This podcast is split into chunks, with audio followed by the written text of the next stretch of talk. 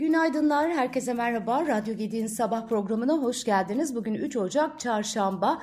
Günün öne çıkan haber başlıklarına bakacağız. Bugünün e, en önemli e, piyasalar ve ekonomi tarafında gündem maddesi enflasyon verisi. E, tüm Türkiye için önemli bu veri. Çünkü zamlar da, maaşlardaki artışlar da e, bu veriyle paralel e, belirleniyor olacak. E, enflasyon e, saat 10'da açıklanacak. E, TÜFE'nin aylık %3,19 yıllık bazda %65,1'e yükselmesi bekleniyor.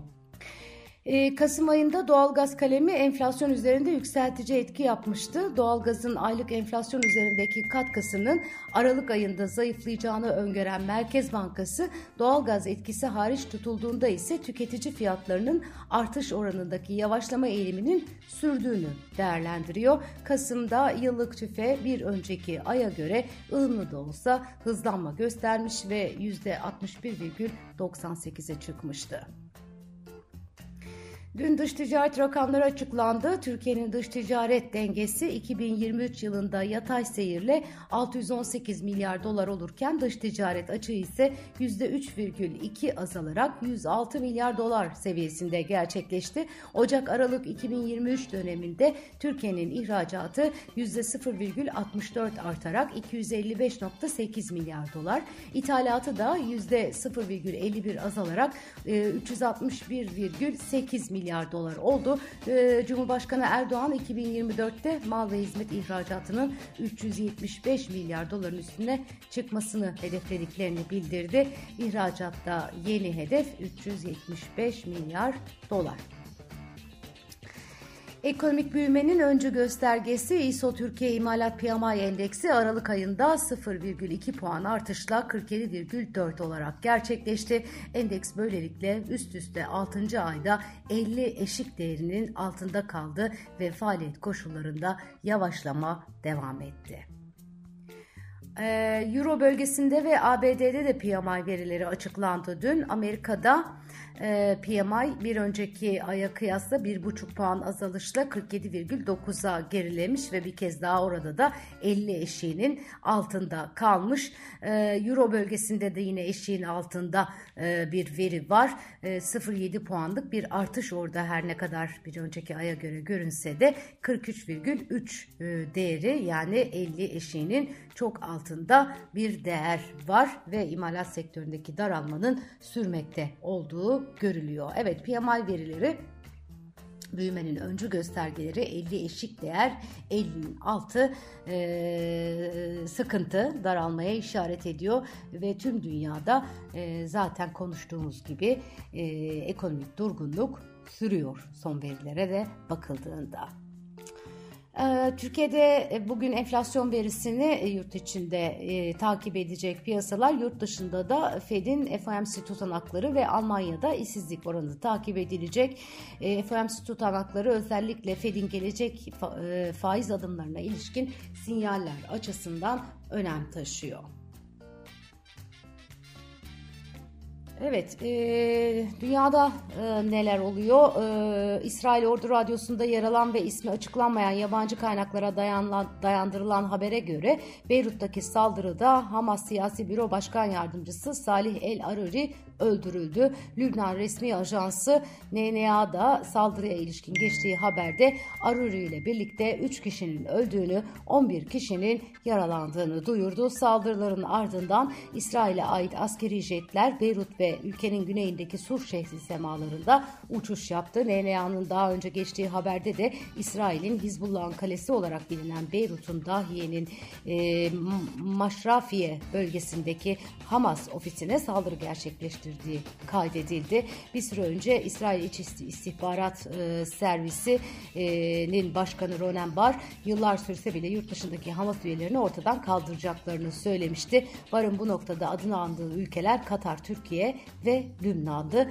Amerikan Wall Street Journal gazetesi de İsrail'in yurt dışındaki Hamas liderlerini öldürmeyi planladığını yazmıştı.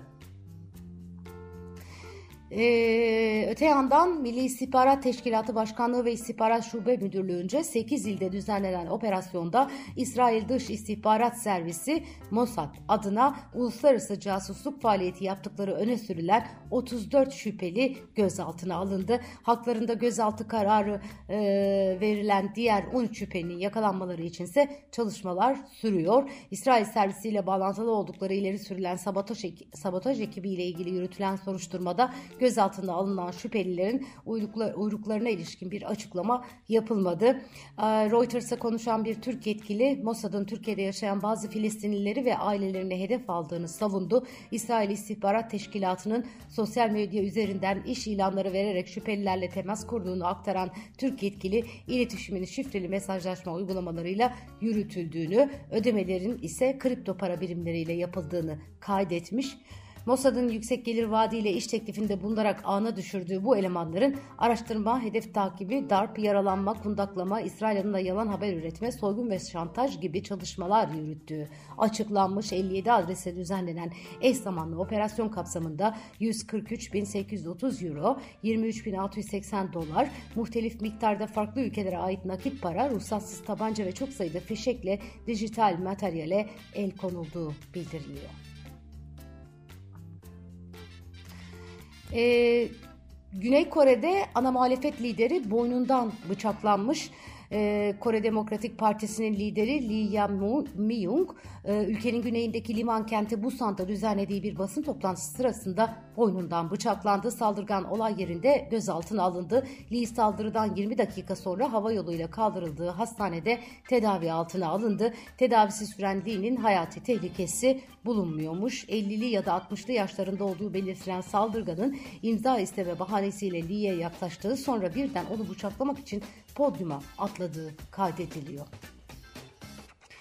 Kosovalılar için Schengen kalkmış. Kosovalılar e, artık Schengen bölgesinde vizesiz seyahat edeceklermiş. Uygulamanın başlamasının ardından yüzlerce Kosovalı Avrupa Birliği ülkelerine seyahat etmek için Priştine Havalimanı'na akın etti diyorlar. Kosova AB içinde hala vize ile seyahat e, eden Batı Balkanlardaki tek ülkeydi. Schengen bölgesi 400 milyondan fazla kişinin üye ülkeler arasında sınır kontrolleri olmaksızın seyahat etmesine olanak tanıyor. Ancak AB ülkelerinin getirdiği zorlu koşullar ve iç tartışmalar Kosova için sürecin yıllarca uzamasına neden olmuştu. Avrupa Birliği 2018'de tüm koşulların karşılandığını açıklamıştı ancak Fransa ve Hollanda yeni bir göç dalgası endişesiyle kararı askıya almıştı. Kosova 2008'de Sırbistan'dan bağımsızlığını ilan etmişti ancak hala Birleşmiş Milletler üyesi olmak için mücadele ediyor. Sırbistan, Rusya ve Çin Kosova'nın üyeliğine karşı çıkıyor. Kosova 110'dan fazla ülke tarafından devlet olarak tanınıyor ancak 1.8 milyon vatandaşı 20'den az ülkeye vizesiz seyahat edebiliyordu. Evet şimdi Kosova'da Avrupa Birliği'nin bir parçası, Schengen bölgesinin bir parçası haline gelmiş durumda. Hamas'ın 7 Ekim'de Süpernova Müzik Festivali katliamından kurtulan 42 kişi İsrail devlet kurumlarına tazminat davası açmış. Türünün ilk örneği olan ve Tel Aviv Bölge Mahkemesi'nde açılan bu davada toplam 50 milyon euro tazminat talep ediliyor. Davacılar devletin güvenlik kurumlarını 7 Ekim'de ağır ihmalle ve kusurlu hareket etmekle suçluyor. Hamas'ın İsrail'in güneyindeki Kibbutz Reim'de de düzenlen, Reim'de düzenlenen e, Süpernova Müzik Festivali'ne düzenlediği saldırıda en az 360 kişi öldürülmüş, bazı katılımcılar da örgüt tarafından rehin alınarak Gazze şeridine kaçırılmıştı. Davacılar suçlamalarını saldırıdan önceki gece ordunun Gazze sınırındaki olağanüstü vakalar nedeniyle bazı endişelerini ifade etmiş, ifade etmiş olmasına dayandırıyor. Birçok askerin Yahudilerin dini bayramı Simatora nedeniyle görevde olmamasının da ordunun festivalin güvenliğini sağlamakta yetersiz kaldığı bir diğer suçlama olarak dikkat çekiyor. Jerusalem Post'un haberine göre bu dava İsrail tarihinde devlete ve devletin güvenlik birimlerine ihmal ve kusur nedeniyle açılmış olan en büyük tazminat davası olma özelliğini taşıyor. Netanyahu'nun tartışmalı yargı reformu bu arada iptal edilmiş. Akla uygun olmayan bir karar, kamu yararını yeterince dikkate almadan orantısız bir şekilde siyasi çıkarlara odaklanan karar olarak yorumlanıyordu ve yüksek mahkeme e, bu kararı reddetmiş. Evet. İsrail'de yapılan son ankete göre İsraillerin sadece %15 Hamas'a karşı savaş sona erdiğinde Başbakan Benjamin Netanyahu'nun iktidarda kalmasını istiyormuş. Evet başka neler var? Şöyle bir bakıyorum. Ee, Tokyo Havalimanı'nda uçaklar çarpışmış. 5 kişi hayatını kaybetmiş e, enteresan Japonya e, birbiri ardına felaketlerle başladı 2024'de. Önceki günde deprem meydana gelmişti 7.6 büyüklüğünde. Burada da hayatını kaybedenlerin sayısı 55'e yükseldi deniyor. E, bu uçakların e, çarp, çarpması konusu da enteresan. Tokyo'daki Haneda Havalimanı'nda Japonya Sahil Güvenlik Kuvvetlerine ait uçakla çarpışan yolcu uçağı alev almış. E, yanan uçakta bundan 367 yolcu ve 12 mürettebat mürettebatın tahliye edildiği belirtiliyor. Sosyal medyaya yansıyan görüntülerde uçağın piste takti yaptığı esnada motor kısmında bir yangının patlamayla başladığı görülüyor. Japonya sahil kuvvetlerince sahil güvenlik kuvvetlerine ait uçaktaki 6 personeldense 5'inin hayatını kaybettiği açıklandı. E, pilot e, kazadan e, kurtulmuş ama durumu ağırmış. E, bu arada Hanede Havalimanı'ndaki tüm pistlerde kaza nedeniyle kapatılmışlar. Evet son olarak e, Cumhurbaşkanı Erdoğan'ın e, bu e, Süper Kupa ile ilgili e, açıklamalarını aktarayım size. Yine bugün manşetlerdeki bir diğer başlık e, sabotaj yorumu yapmış Erdoğan Süper Kupa'ya. Galatasaray ve Fenerbahçe arasında Suudi Arabistan'da oynanamayan Süper Kupa maçı hakkında konuşan Erdoğan, Türkiye'ye ve Türkiye'nin çıkarlarına yönelik sinsi bir operasyon, çok açık bir sabotaj girişimi vardır. Nasıl daha önceki kirli senaryoları yırtıp attıysak Allah'ın izniyle bu oyunu da mutlaka boşa çıkaracağız demiş.